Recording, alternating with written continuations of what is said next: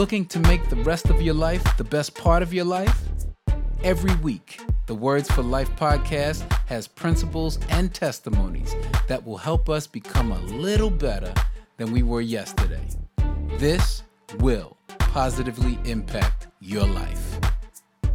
Welcome to another Words for Life discussion. I'm your host, Terrence Farrell, aka T Farrell. And I'm just so glad that you're here with us this week. Uh, got a great episode, what I think is going to be a great episode this week. Um, actually, brought back uh, Gregory Villefrank um, two weeks ago. He was here. We were talking about mental health, and this is kind of like mental health part two because when I was done, I'm I'm I'm putting everything together, and I was like, oh man, we I, I forgot to ask like how he actually got through it and so to give some some handles so that you can so that people struggling or people that know people that are struggling can have an idea not of what to do this is not hey listen to us here's what to do but what he went through and hopefully that will spark some things so before we even get into that wanted to share something it's a principle that um that i i use that i that i uh, made a part of my life, and it's about discipline. I always find myself looking to have more discipline. And I heard Inky Johnson, he gave a definition that stuck with me. I wrote it down. It says, Dis- discipline is sticking let me say it again. Discipline is sticking to the plan after the excitement the plan generated is gone. I'll say it one more time. Discipline is sticking to the plan after the excitement the plan generated is gone. There's so many times I go, all right, here's what we're going to do. I'm to wake up at this time. I'm to work out. Then I'm to read this and I'm to read a book a week or a book a month, this and that. And then somewhere in the middle, it's like I'm all excited. I hit the first couple days and then it's like, ah, yeah, you know what? I'm a, I'm a, this needs to get done. And, and the excitement goes, but discipline is sticking to it, even when the excitement starts to dwindle. Because as we, as we all know, when you have discipline at the end of it all, you go, man, I'm so glad I stuck with that. Man, I'm so glad I put in the time. And so I just wanted to, that's a definition that I thought was key that I wanted to share. Um, hopefully that does something for you. I'm, I'm, gonna say it one more time just in case you want to write it down. Discipline is sticking to the plan after the excitement the plan generated is gone. Think about that and strive, just like I strive all the time, to have more discipline. And I, I know it. I, I know it will. It will reap benefits for you, or or um, give you the benefits that you're looking for. Discipline is always a good thing. So now back to this week. This week, uh, G and I, I like to call him G. Greg Gregory Villefrank, I call him G.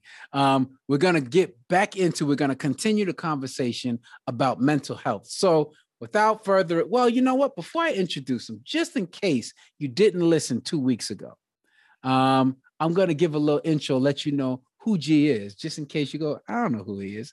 He's a husband and father of three children.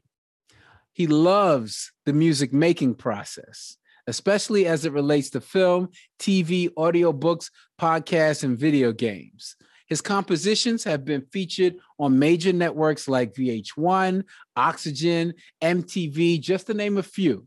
He's also received placements in several popular reality shows, such as Keeping Up with the Kardashians, Love and Hip Hop, Preachers of LA, and many others to me, he's just a good dude. Like we started working together when he first started out. He would come and go, Terrence, can you show me this? Can you show me that? And it was nothing but love. And then he like got on a track that, you know, I'm on a different track, but he just started blowing up. And I got, I'm just so happy for him. So without further ado, ladies and gentlemen, boys and girls, help me welcome Gregory Villefrank. G, how you doing, man?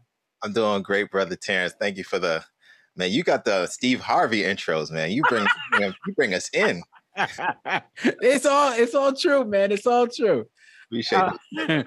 yeah, man. So two weeks ago, um, you were sharing about your past, about um how family situations brought upon anxiety and depression. And I wanted to ask, what are some of the things that helped you or still helps you stay ment- mentally healthy today? Uh, some of the more concrete things is I know we got we were catching up. We first of all we hadn't talked in a while, so just Yeah, y'all, yeah, yeah. y'all listening, that was like more of a catch up. We we kind of doubled up on that, but to be a little more concrete, uh, some of the things that I that that help.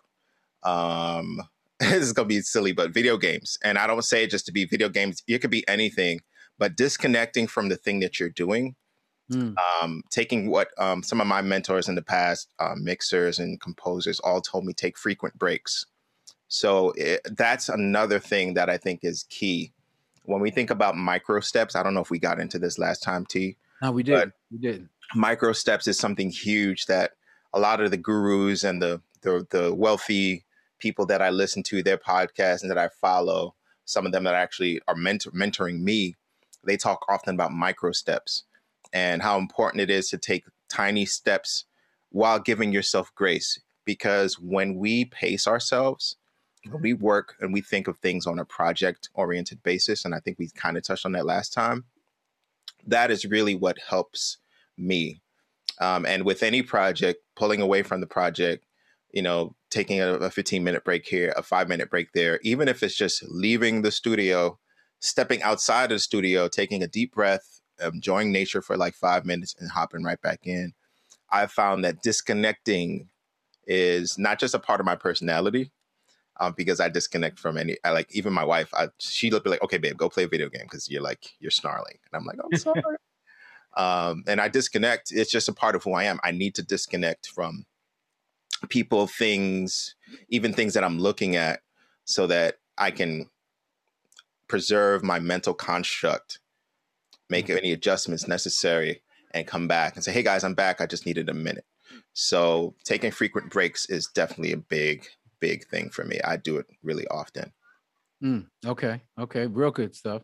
Um, you talked about micro steps, and when you were talking about it, I just keep thinking of the people that say, "Well, you got to concentrate on your vision, and the vision is the big thing." And you know, I'm not looking at my micro steps; I'm looking at the vision, and hopefully, my steps are adding up. And sometimes, you know, I, I won't look away, and I'm just I'm just trudging on because I see the big vision. Yeah. How does vision play back into the whole micro steps?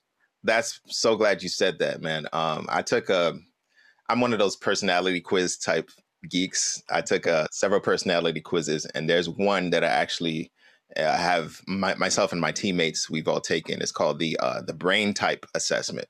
Uh, it's free to take, and my brain type is the Oracle. And the Oracle, as the name suggests, is a visionary. Like I see things. I've been like this since I was a child. Like I can foresee things, not foresee things. In the church, they call it the spirit of discernment, I guess. right? Everybody else calls it clairvoyance, whatever. But that's always been my gift to sort of anticipate what might happen two days from now, a week from now. And with that gift, when I realized I wasn't crazy, with mm-hmm. that gift, putting it into applications of my daily work is really about seeing the big picture. Um, and this is a, a note to my guys, gentlemen. Vision boards are not just for ladies. Vision boards are key because when you constantly have something to look at, look towards, my vision board is somewhere here, and I the reason why I can't show it now is because I think I've outgrown it, and I probably have to make a new one Mhm. but having a vision board is super key because to see the thing that you're wanting to do and accomplish while you're working there's something about the vision and how it attaches to the mental cortex and all of that scientific stuff that really sort of drives it home Mhm. um, vision like so let's going back to the original question vision can be overwhelming and daunting if you look at the big picture for too long Mm. At some point it's like when you first get a project t right? So somebody comes in and says hey i got these songs and i just need to mix. So they've already done all the the, the music and the, they just need you to mix it. What is one of the first things you do? Like you you just spend like maybe a day you go through all the tracks and just listen like a like a fan and maybe like 10% engineer right? You're Mhm. just absorbing it. And i think that's what we should do with the the big picture initially. We just kind of look back at it and take it in and then eventually you have to start the work and then you start piece by piece and that's where the micro steps comes in because man, if you just it's like anybody who goes into a, a, major recording studio for the first time. I remember my first time at SAE, I was overwhelmed and I saw the SSL board for the first time. I lost it. And the the teacher, the instructor anticipated that. So he says, guys, the problem with most of you is you guys look at the board and you get overwhelmed. But what we're going to do is we're going to focus on one track at a time. Mm-hmm. Signal flow. And signal flow, you can apply that to your life too. You take one track at a time, you take one step at a time, you take one module at a time if it's your like the, the medical field or whatever. Mm-hmm. So that um, having vision is great, but knowing when to. T- another real quick story. Um, that same brain type assessment. My wife is an explorer, mm-hmm. and if you know anything about the art of war, like snipers, snipers always have a spotter. So the spotter's job is to not only make sure the sniper doesn't die because the sniper's got their eye in the scope the whole time, right? Right. The spotter's job is to a make sure no like a scorpion doesn't go up their pant leg. But it's as funny as that sounds, but it's also to make sure that their anything in the, that's not in their peripheral vision, they've got it covered. Mm-hmm. Check for wind distance, check for all of that stuff. And my wife, my wife is my spotter because while I see long, she sees wide. Mm. So she's like a wide camera lens, if you want to think of it that way. And mm. what she does is when I get too much, I get too caught up in the vision, she pulls me back and says, Hey, you've been in that scope way too long. If you come out of the scope, you look down and there's a rock under your foot that you were about to trip over. So just just so you know. Mm-hmm. So sometimes I think having accountability partners um, helps when it comes to vision because the vision can get cloudy or we can get infatuated by the vision where we're just like, oh, big picture. And then now we're in a trance. And then you need somebody to tap you on the shoulder. Hey, hey, hey, come on, man. Micro steps. Let's get back to work. We got a whole season ahead of us. That's why these NBA players don't really championship is the goal. Right. But they're focused on micro steps. I promise you, they're focused on one game at a time. Mm-hmm. Mm-hmm. Uh, no, that's that that's key, especially accountability partners. I, I, was I was I was searching for a couple of accountability partners myself because it was like, you know, I'm getting in, I'm doing this, I'm doing and when I look back, I'm like, man, I could have used somebody to go, hey, hey, T, didn't you say you was gonna do this? Or what about this? And you know, just yes. stuff stuff you missed. Now, there was another thing from from two weeks ago.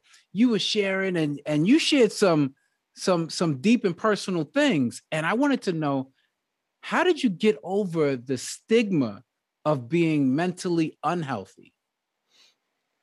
Man, that is such a touchy question, not just for our community, um, the African American community, but just men in general. I find that there is this stigma of oh they're going to think i'm crazy or they're going to think i'm i'm this and i'm that.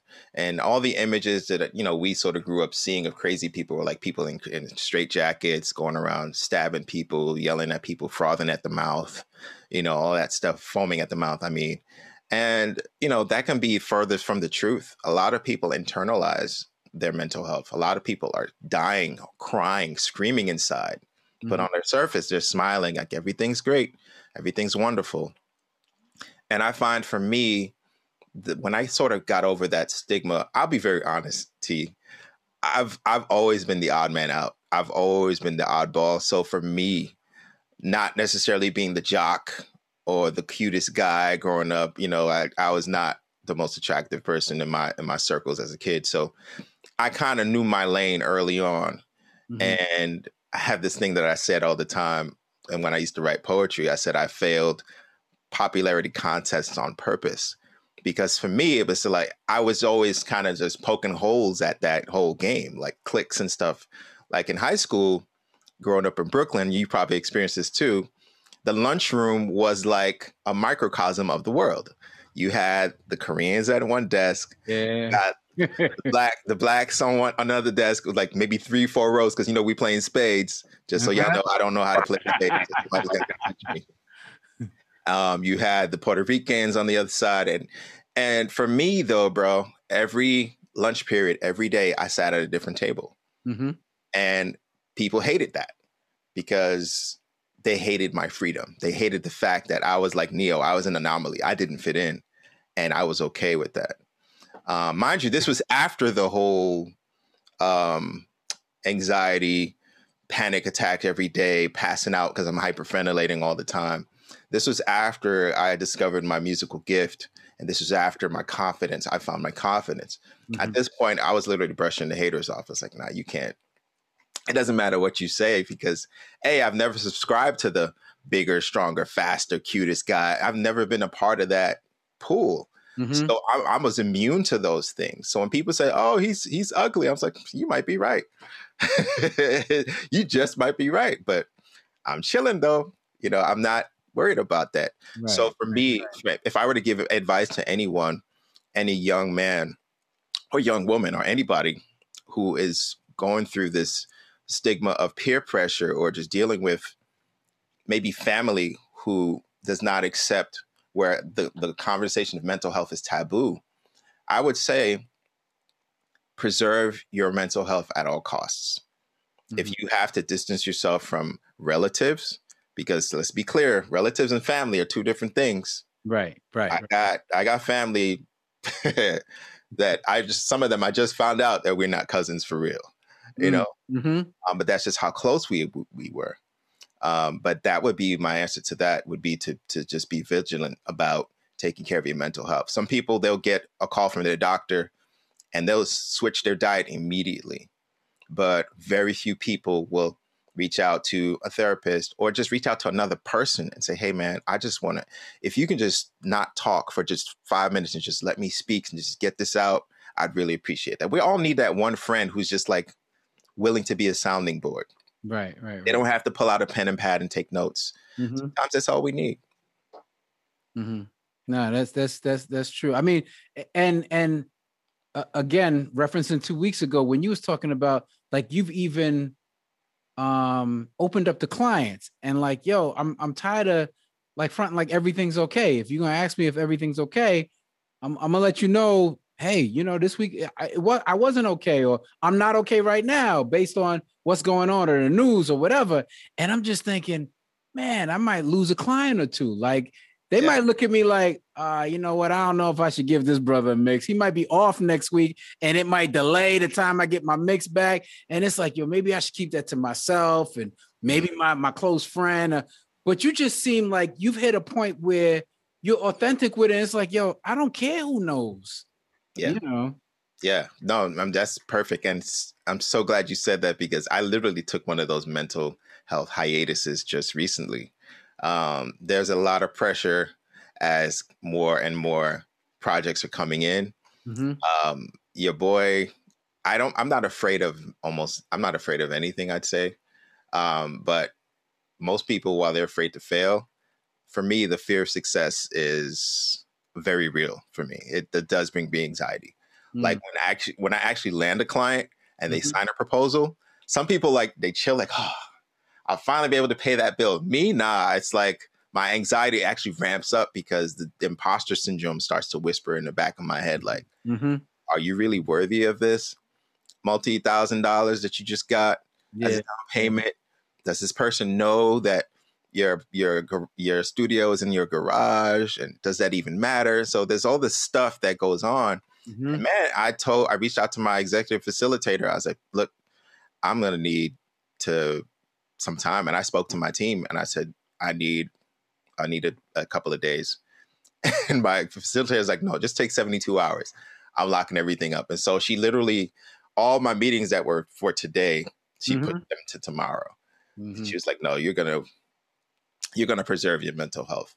Um, so that was something that's that's something that's really huge is being brave about being self-aware first and foremost is key mm-hmm. um, but also being brave enough to say you know what um, my mental health is most important um, a gentleman by the name of mario armstrong you may be familiar with him um, he's a technologist he's a sneakerhead he's just an amazing motivational speaker um, and he's become a good friend of mine recently Mm-hmm. He speaks about authenticity and how in this new age of this new normal, quote unquote, right. um, authenticity is a new currency.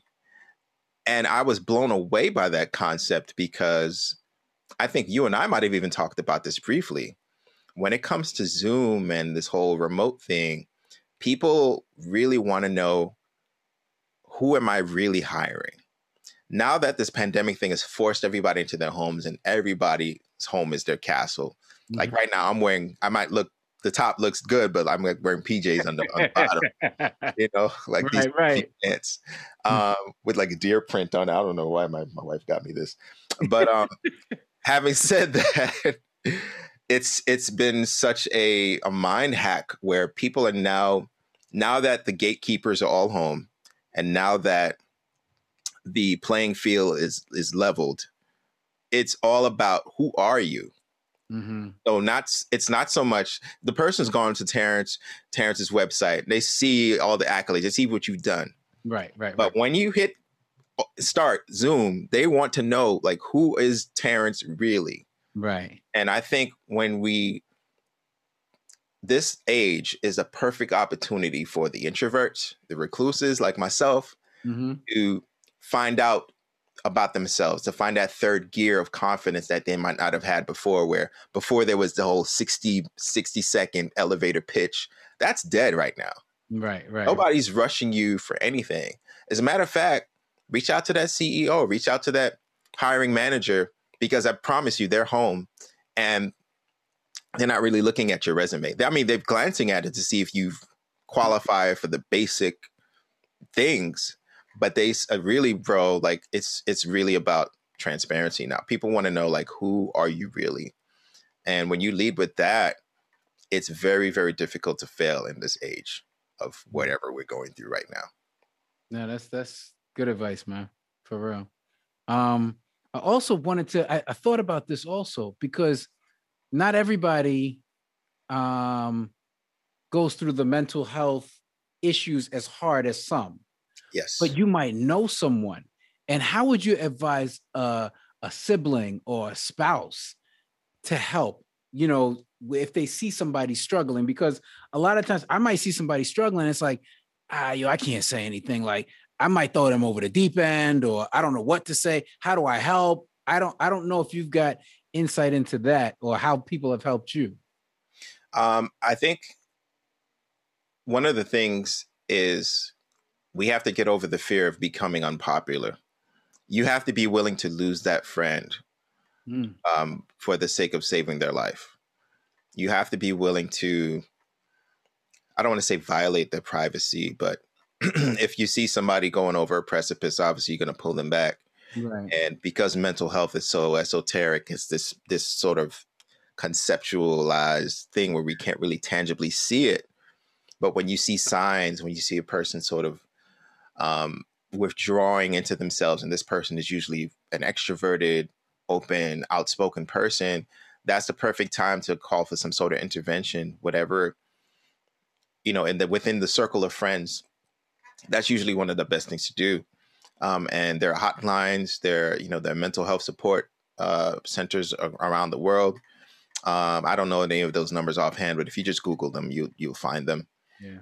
There are ways, and even some of these centers will actually advise you on how to approach said individual.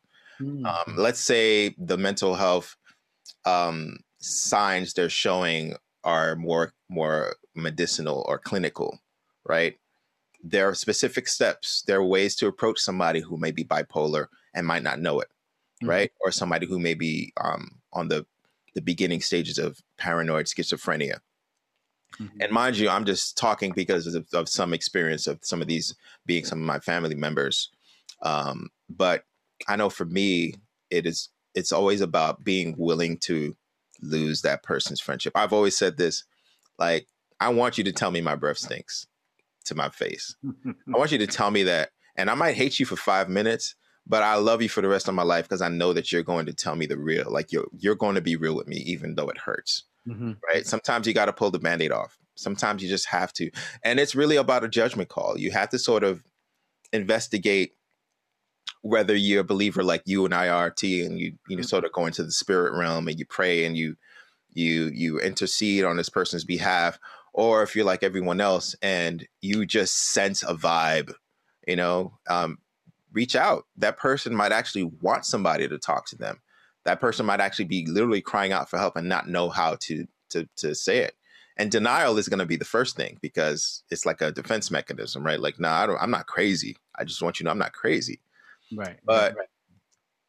doesn't does crazy and I need help are they synonymous? And why should they be? Why should we be? Why should they even be in the same sentence? Right. Right. If I need help, and it just so happens that I end up being crazy, that's not even that's neither here nor there. I think it's more important to give the help of whatever way that individual or individuals need it Mm-hmm. at the time. Again, being willing to, I don't want to say sever the relationship, but be willing to damage the relationship for the sake of that person's mental health. Because I've said this on, a, on other platforms. Once you lose your natural mind, that's it. I mean, you can lose a limb. People have proven it. Losing, they've lost limbs and they continue to live normal lives. Some of them are athletes, Mm-hmm. you know, Mm-hmm. um, high performing athletes at that. Um, others have lost their hair or just other things. But once you lose your mind, the the center of everything, and if you believe in God, that's your direct connection to Mhm. God. That's it. It's it's a wrap. Yeah, yeah, yeah, yeah, yeah. I, um, being being willing to um go through tough tough times in a relationship. I'll say it that way because I wasn't even thinking as deep, and it could get as deep as you know bipolar or you know wanting to commit suicide. But it's just even, especially through what we just went through, people just aren't okay, or people are now angry. Just I'm just angry. I'm and every little thing is ticking them off, and it's just like, yo, like yo, where's my boy at? Or where's my sis at? Like you weren't you weren't like this before. And then it's like, you know what? You going through your thing, everybody going through their thing, and you kind of back off and give them an excuse and you don't talk to anybody. Yeah. And then if something does happen, and they could be they they could want somebody to reach out to them, but because of their initial reaction is like, yo, I'm good, I'm good. Like I always been good. You, you all right? Like I'm good. Go ahead, go home, whatever. And you know they're not good. And it's just like, all right, I reached out. Okay. And you because it, it felt uncomfortable. And I think that's the that's the the line or or where we have to go past the uncomfortability. Yeah, man, that's so key. Like we have to be willing to be uncomfortable. I mean, I can I say it coming from a, a uh, an adolescence that was just pure athleticism, right? Like I've been an athlete most of my young life, so I'm very well aware of what discomfort is, whether it was the actual basketball drills or the weight room afterwards. Mm, Um, and boy, God forbid you lost the game the day that the day before, and the trainer's like, "Okay, y'all are mine now." Yeah, I saw y'all not getting back on defense. All right, let's get some suicides in. Let's get some um, oh, extra reps. You know, all this the punishment.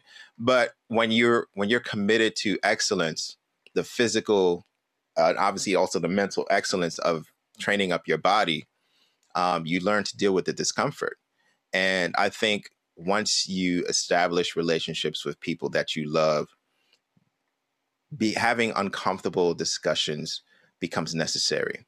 I'll give you a quick story. My wife and I, in the very beginning of our relationship, I remember having conversations. And if you know people enough, especially in the love love arena, you can always tell when an argument is literally either around the corner or knocking at the door, mm, right? Yes. And I would always notice that in the beginning, back when we were we were engaged for a very short time, my wife and I. But during our engagement, she would literally, either figuratively or literally, run away. During, and I would run after her like, "Yo, what are you doing?" And when we talked about it, she expressed her fear of me judging her or me yelling at her or me raising my hand to her because of past experiences that she had, hmm right? hmm And I had to pull her aside and say, babe, I don't hate you. I love you. I just hate what you did. hmm And when I was able to make that connection for her, that to this day, we don't even call it arguments. We call it rivet, riveting discussions. And we actually look forward to it because you can't fight somebody that's not willing to get in the ring with you. One of the best places to to to settle differences is in a controlled environment. Mhm. You've seen it across some of these like inner cities where you have these older youths who would bring out boxing gloves and be like, "Nah, ain't no gonna be no gunslinging. Y'all two gonna duke it out right here, right now Mhm. in the street, and then you're gonna hug it out, and then it's gonna be dead. It's gonna squash it." Right. And that for me was one of the things that so I highlighted in my own life. So making the separation between who a person is and what they do helps me to um, have that uncomfortable conversation if necessary, and vice versa. Right. right. Um, when they approach me, it's like, "Yo, G, man, like, what's going on with you?" Or, "Yo, G, you said something that really hurt me." I have to be in a place of being willing to separate, knowing who I am, and knowing that what I did and who I am are two different things, and they're not one and the same. Mm-hmm. Once you can make that separation, that leads to better conversations, obviously better mental health um, scenarios for both parties involved. Because now you have somebody who is potentially hurt by something you said, or maybe they see a pattern of behavior in you that concerns them. They're more willing to pull you aside because you guys have gotten past that whole hurt feelings thing. And even with hurt feelings, you have to trust that the person who's who's doing the hurting, quote unquote, right, best interests at heart. They love you. They care about you. And it's not always fun. It's not easy. Sometimes their tempers will flare. Sometimes the person will walk away. Mm-hmm. Um, but I promise you, if the person doesn't, you know, come right back, there might be a phone call the next day say, "Yo, man, my bad. I was out of line. I just didn't expect that. I didn't expect you to come at me that way." So it's it's it's no, it's real. It's gonna be dirty. Uh, mental health is not a it's not an ABC after school special all the time. It's not right, right, right. a clean break of like, oh, you really hurt my feelings. Or like, oh, I really see you sitting off and sad. Let's go talk. And then you hear the, the corny piano music playing. you know, sometimes it's, it's cussing, it's yelling, it's screaming, it's not talking to somebody for weeks. I know people who've gone years not talking to people, and then God forbid somebody passes away, and now they're the loudest one in, in the funeral home, crying their eyes out yeah. Because they were not willing to have that uncomfortable conversation. Mm-hmm. Mm-hmm. Absolutely right. Absolutely right. Now I want to I want to touch on one last thing. Um, that again you said two weeks ago, and I was like, oh, I'm hitting this one. You said how can you said too much positive reinforcement can be bad for your mental health, and I think I know what you're talking about because I think I went through the same thing. But I yeah. want you I want you to elaborate on that. Oh, absolutely, man. Um, there's so many ways you can go out with this, but there's actually one particular thing. Um, yes, men. You know, it's it's almost like what's what social media has sort of created and crafted. Mm-hmm. It started off with the the the blue and white thumbs up from Facebook. You know, the like. Yep. And I remember the first time I literally blew up my Facebook um, platform. Like I didn't I didn't inactivate it. I deleted it like completely this was many years ago because that was the main platform that I was showcasing my music, who I was working with.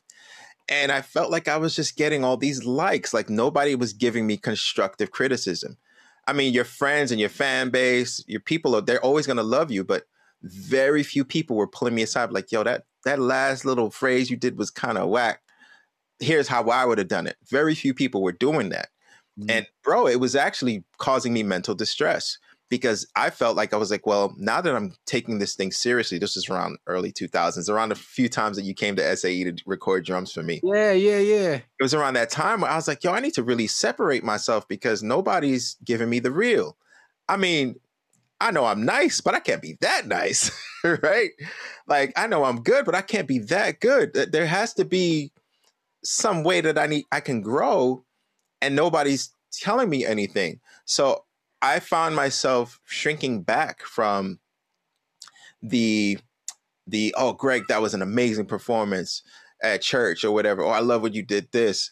Sometimes I would actually challenge those people, like, well, what didn't you like? And then I'd get the they'd kind of, you know, stand back. But the few people that gave me the feedback, and it's all about feedback. That's really what it is. Um, you want to have the positive and the negative, or better yet, the positive and what needs to improve, right? And I felt I find that that for me, I just think it's okay. Let's think about children for a second. I think it's probably the best way to explain this. Mm-hmm. If my son is doing great, but then my son, and I'm giving him kudos for that. And obviously, if my son's doing bad, I'm not going to say good job, right? But too much positive reinforcement is going to give my son a very jaded very superficial, very fake, false view of the world because I'm telling, basically telling them it's sunshine and rainbows, everything is great, everything is fine, you're doing wonderful. And I'm not taking the time to say, you know what, come, let's talk about that last thing you did. This is not a, I'm not jumping on you, but here's what, here's what I would have done to do it better. Let's talk about it. Let's break it down. It's like watching the, watching the tape after the game. Mm-hmm. Like teams that were really serious about going to the next level, they watch tape. Mm-hmm. Some of the great masters of the game, Kobe, Michael. I can name. I can go on a, a, a conundrum of, of names. Mm-hmm. Watch tape. It was important for them to see not just what they did right, but what they did wrong and how they can correct it. Mm-hmm. So for me, positive reinforcement, while it is necessary, and I know this because if you know love languages, uh, my love language is words of affirmation. So I'm really big on that. But mm-hmm. there was a point in my life, and I can be real transparent here. There was a point in my life where I was overly seeking words of affirmation. And it became a damper to me because when I didn't get words of affirmation, my performance would suffer. Mm. This would be in, in my marriage, with my children, with my work. Um, and I had to figure out how to shift it so that I was the one affirming myself. Mm-hmm, mm-hmm. I was the one saying, you know what? It's God, me, then everybody else. And that was not an easy transition to you. That was one of the hardest, like self taught lessons. I'm a self taught musician. I'm a self taught most of the things that I've done, but that was one of the hardest lessons I had to learn by myself for myself. Mm-hmm. how to how to make sure that the words of affirmation that I seek that it wasn't the primary like I wasn't always leading with that. You know how they say you wear your heart on your sleeve? Right. Like I was a poster child for that, bro. And when I made that adjustment is when it became easier because the worst thing that I did initially, and I can again say this transparently, was um in, or in a transparent fashion was I overdid it with the words of affirmation where not only did I I oversaw it, but I couldn't get on without it. Mm. And it got to the point where I had to step back and say, you know what is like, what am I really searching for? And then it brought me back to the connection with my dad and all of that stuff. And all of that came back up. And then I was like, okay, I realize I see it now. And that's when I made the shift and I realized, like, you know what? Don't cut it cold turkey because there are other people out there like me who had that issue with words of affirmation. And then because again, then you start to feel like a burden. You and people's like, man, why do you always need to have like a boost of confidence? Why can't you just be self confident? You know, you withdraw. That's fine. Then I won't. I won't get nothing from nobody. Right. Yeah. And yeah. I hurt myself doing that um, because I still need it. It's a part of who I am. My genetic, my the way I'm wired. Mm-hmm.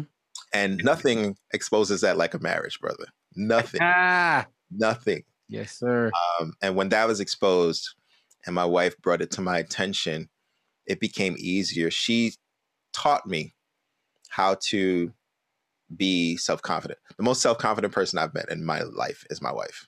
I've never met anybody that confident because she didn't have the self esteem issues that I had when I was young. Mm-hmm. With mm-hmm. her, she went to magnet school, or you know, she had family members who was like, "Oh, she's so smart and she's so intelligent," mm-hmm. super encouraging. And not that I didn't have that, but I didn't know how to receive it. Mm-hmm, mm-hmm. So for me, long story short, I would just say it's a it's a fine balance. You have to know you have to know how to encourage yourself. Like they said, like David said, right? You know, encourage yourself or whatever. You have to know how to and I, I digress. I don't want to say you have to know how to, because that comes across wrong. You have to develop learning how to encourage yourself. Mm-hmm. Being self confident, being self aware, being self assured, and understanding what that truly means. And for those of us who are believers um, who might take this as a form of being sacrilegious, I give glory to God as a given. So when I say self-reliant, mm-hmm. I'm saying that in this in the in from the position that I've already given glory and honor to God when you didn't see me do it. So right. That's you know, that's a different conversation. But that's how I would answer that. I would say it's important to really know who you are, know where you stand, um, and like they said, know thyself, right? Mm-hmm. Get get to know yourself. You know, I'm not saying take yourself out on a date. You might have to do that. Some people think it's cool, mm-hmm. and I think it's important. Self care, another thing. Um, for me, uh, grooming is. Last time I was looking like a Grizzly Adams, but you know, I, I knew we were gonna do this. This time I was like, nah, I gotta look sharp because how I how I see myself, especially as men, for mental health is a huge. It's a huge thing. Getting a haircut. Mm-hmm. Um, if you're married, making sure you shower. you know, multiple not married, making sure you shower. Yes, please. Yes. Thank you for that specification. um, the, no, yeah, yeah, you're absolutely right. And I think one of the keys, one of the things that stuck out is authenticity. Um, you need to be, and you touched on it, you need to be authentic with yourself. Once you start to understand who you are, who your weakness, what your weaknesses are, where your strengths are, and you don't run from it. You don't try and go, no, no, no, no I'm not weak in that area. If you are, you are. And if you're strong in another area, you are. I'll yeah. also say um, seeking out authentic positive reinforcement. Because yeah. like, like I kind of alluded to, I had an issue with it also, too much positive reinforcement, but it hit me different. It was just like whatever I did, they were just like, yo, T, you're amazing. Like, you're an amazing drummer. And I'm like, okay, I'm good, but you guys need to get out more because there's other drummers that like drum circles around me. No, right. no, listen, for me, you're my favorite. And I, and I had to learn how to receive it. And I'm like, okay, cool. And then, you know, I might need to do something with my company and I build a little website. No, and I'm just, it's just a placeholder. Yo, you did that. You're amazing. Yo, you produced that. Yo, you're amazing. I sang on a track. Yo, you can sing. You're amazing. And it's like, okay, I gotta, I gotta, I can't listen to you anymore. Whatever I do is amazing. Yeah. And it was just like, yo, this is great. And when you found yourself surrounded by a bunch of people that go around going, yo, T, you're amazing it's like, yo, maybe I need a different circle, or I need to, oh, yeah, I need to put some different people in this circle and go, now that was good. Here's how you could do it better. No, that was nice on this level. If you want to go to the next level, here's what you want to do. And you just you you you need those people. Yeah, yeah. I have, as you can see, I'm wearing my little Black Panther. Yes, yes. Um, I have a, a joke among you know you know Cliff um, our boy yeah, Definitely. We talk all the time. And we have this saying, vibranium sharpens vibranium.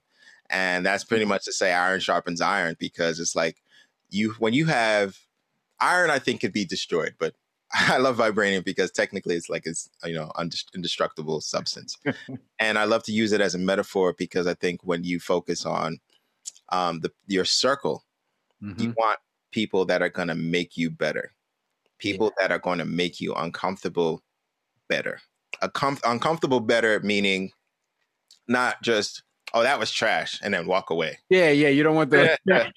like those are just haters. Just yeah, so you don't need those people, right? Closure. You probably have a hater in your midst. Here's what you do, right? uh, but man, for those people who like, yo, that was trash, but here's how I would have done it, or here's how you should do it. You're gonna have those jokers in your life. There's some people that just no matter what I do, they've known me since I was a kid. They changed my diapers. They're they're they're allowed to say things like that to me because I know they're always going to follow it up with like, you know what, G, on a real, all jokes aside, here's what I saw. Um, here's where I think you could have done better.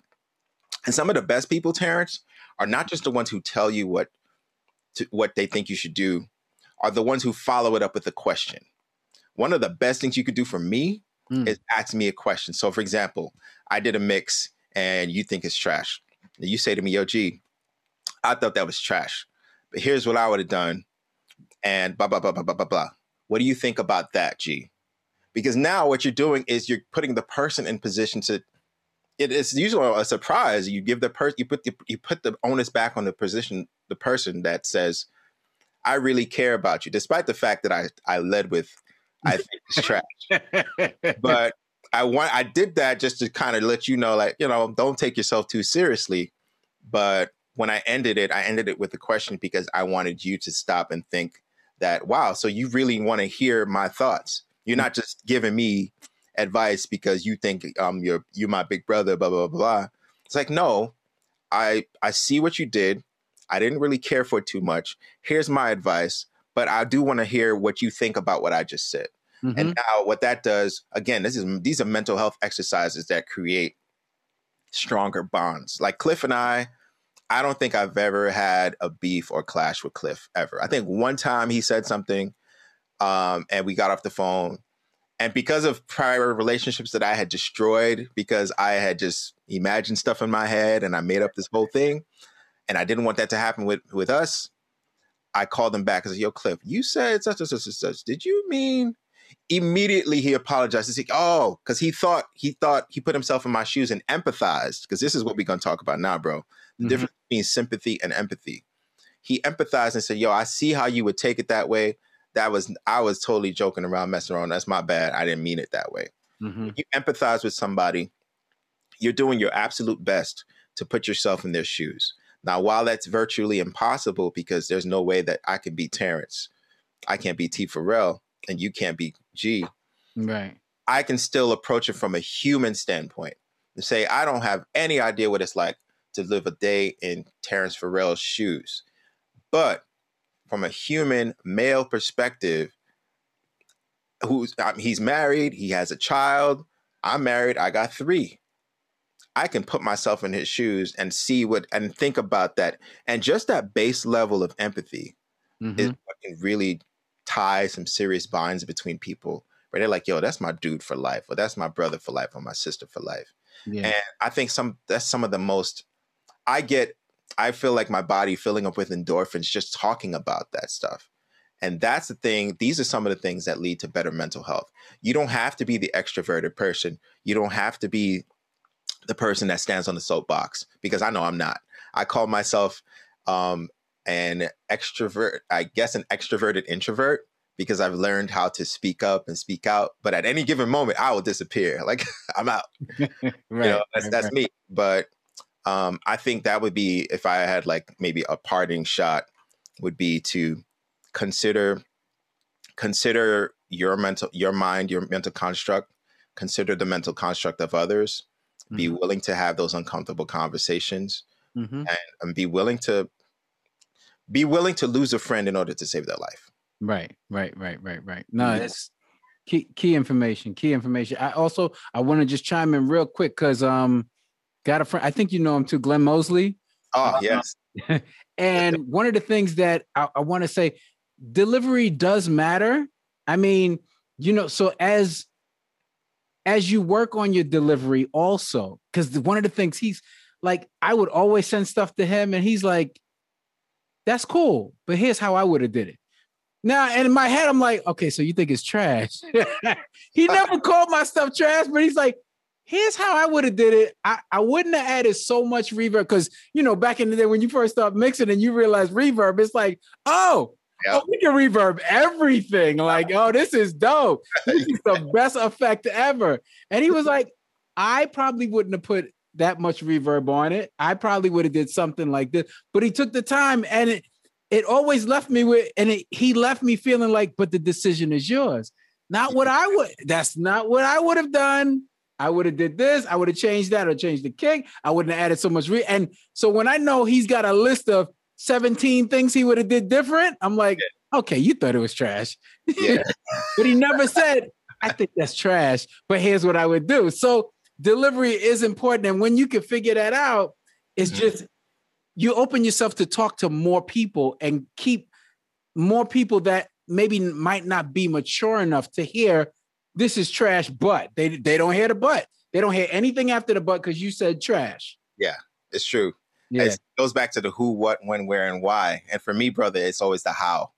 I I'm very much a how person. How mm-hmm. you say something is really how I resonate because I'm an empath. Again, you know, spirit of I'm an empath. I've embraced that. If it took me uh, years to realize again that I wasn't crazy, that when a person would come to be like, "Yo, what's up, man?" as opposed to yo, what's up, man? Like this, those are two different things. Yeah, Most yeah that goes right over their head. But that first one was like kind of grimy, and like yeah. you know, like we say in Brooklyn, kind of gully. Like yo, this person's trying to get at me. Yeah. Like person, you yo, you want to see me outside? Because for me, that's the how is how it's all always been for me. Even in my relationship with my wife, the how is a very important thing for me. It's not as important for her, but because we've been together almost 11 years now, you sort of intertwine with a person, you take on their characteristics and attributes. The how has suddenly become very important to her. And I had to catch myself the other day in a hypocritical moment because I realized I was not mincing my words at all. Mm. Like the the guy who was all about the how, that guy, I don't know where he went. I blacked out. and she called me out on it. She was like, How dare you, bro? Like you really been preaching this whole how thing. And the first chance you get, when you finally fed up with me or whatever I said, you just completely lose all. She's like, You you lost your natural mind. Like, I'm about to cut you. You know, she's half Puerto Rican. She kind of meant that. So I I learned, I backed up real quick. I was like, Yeah, babe, you know, just I don't know, you know, charge it to my head, not my heart, you know. but yeah, the how is um delivery is huge, bro. I totally agree with that. Yeah, yeah. It's yeah. really how you how you look at things, how you look at yourself, how you talk to yourself. Another thing. Yes. Self-talk. Yeah. Self-talk is the make or break of this whole conversation. Like if if you talk about being made in God's image and God being I am and God speaking the world into existence, right? We talk we see people talking about speaking things into existence all the time, whether they're believers or not, tapping into the power of the supernatural, or as my father likes to say, moving faith, moving the mighty arm of omnipotence, right? I find that it's super important to really, really be very careful what you say after you say I am. Mm-hmm, mm-hmm. I'm sad.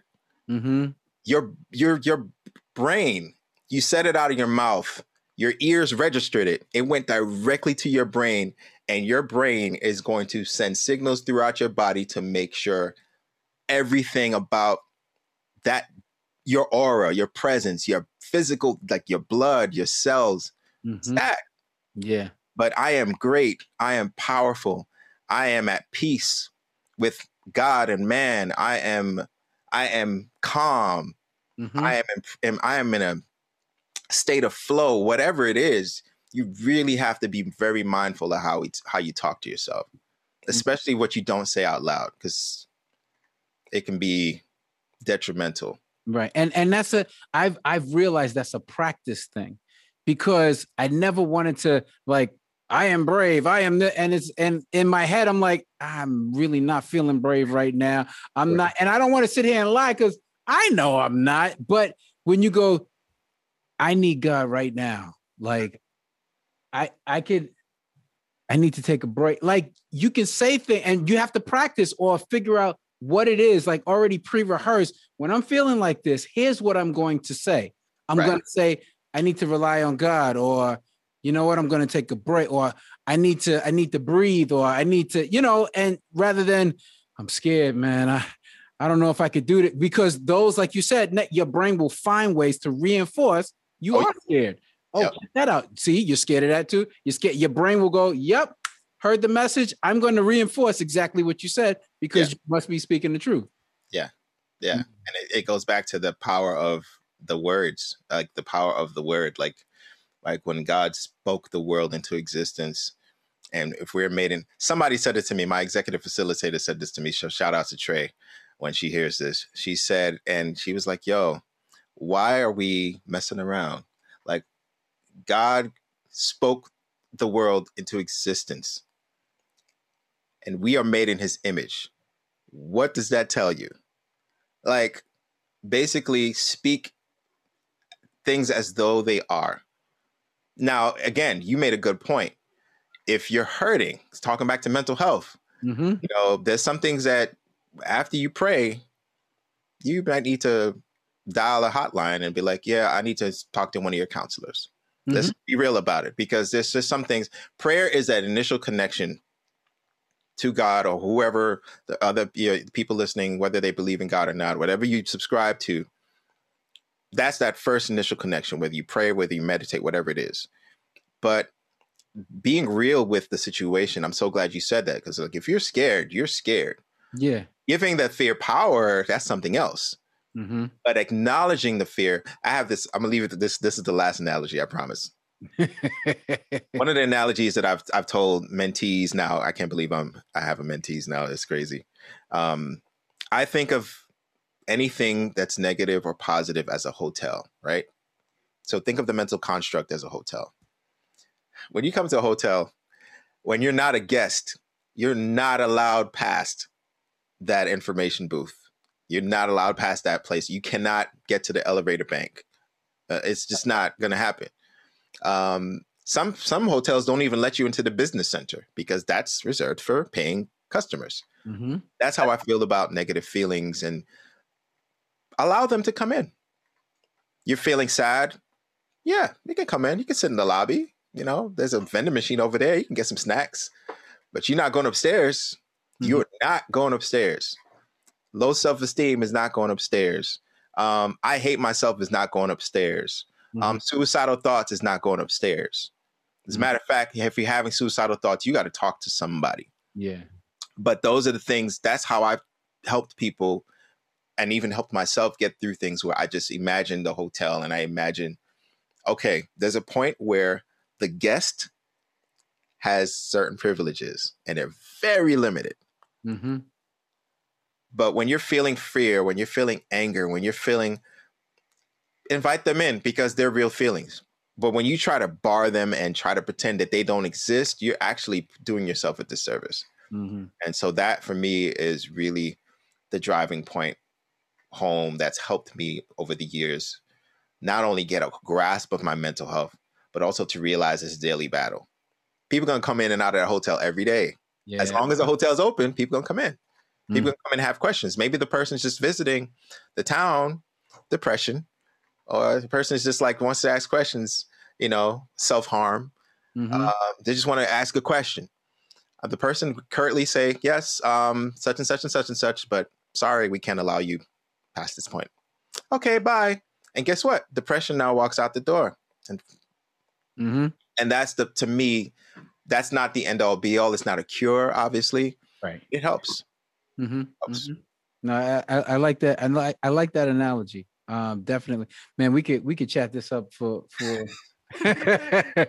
for, for, on and on, but I I do like that analogy, man. I really appreciate you taking the time, man. Thank you, man. Um, again, uh, for for those that that again didn't watch two weeks ago, how can people follow you or or see what you're doing now? Just throw throw those, and I'm gonna put the links in the thing, but just just say it for them if they if they want to hop on right now? Absolutely. So almost every social media platform I have is at Gregory Villefrank. Um, just my first name, last name together. Uh, Instagram is at Gregory Villefrank. Um, and we also have the business page, Frank Village Studios, is at frankvillage.studios on Instagram. Um, I don't really do Facebook like that anymore, um, but I am also on LinkedIn. So if you look up my name on LinkedIn, you'll find me there. Twitter, I'm at Gregory Villefrank as well. No surprise there. Um, and I'm not on TikTok just yet. I, I just eh, TikTok, Snapchat. It's, it's I, I, you know, I, that's not my thing. Maybe for a different generation. I don't hate them, but it's just not for me. But that's how you can find me. Oh, you can go to the website too. It's another great way. GregoryVillefrank.com or FrankVillageStudios.com. That's all one and the same. Um, fill out a quote request if you want to get if you want to work with work with us. Um, and yeah, that's all I got. Dude, I really appreciate it, man. I, I appreciate you being transparent. Us chopping it up, trying to just putting some handles on it, like I said, like I said. And um, a- again, our our hope is something that we said here will inspire you to make the rest of your life the best part of your life.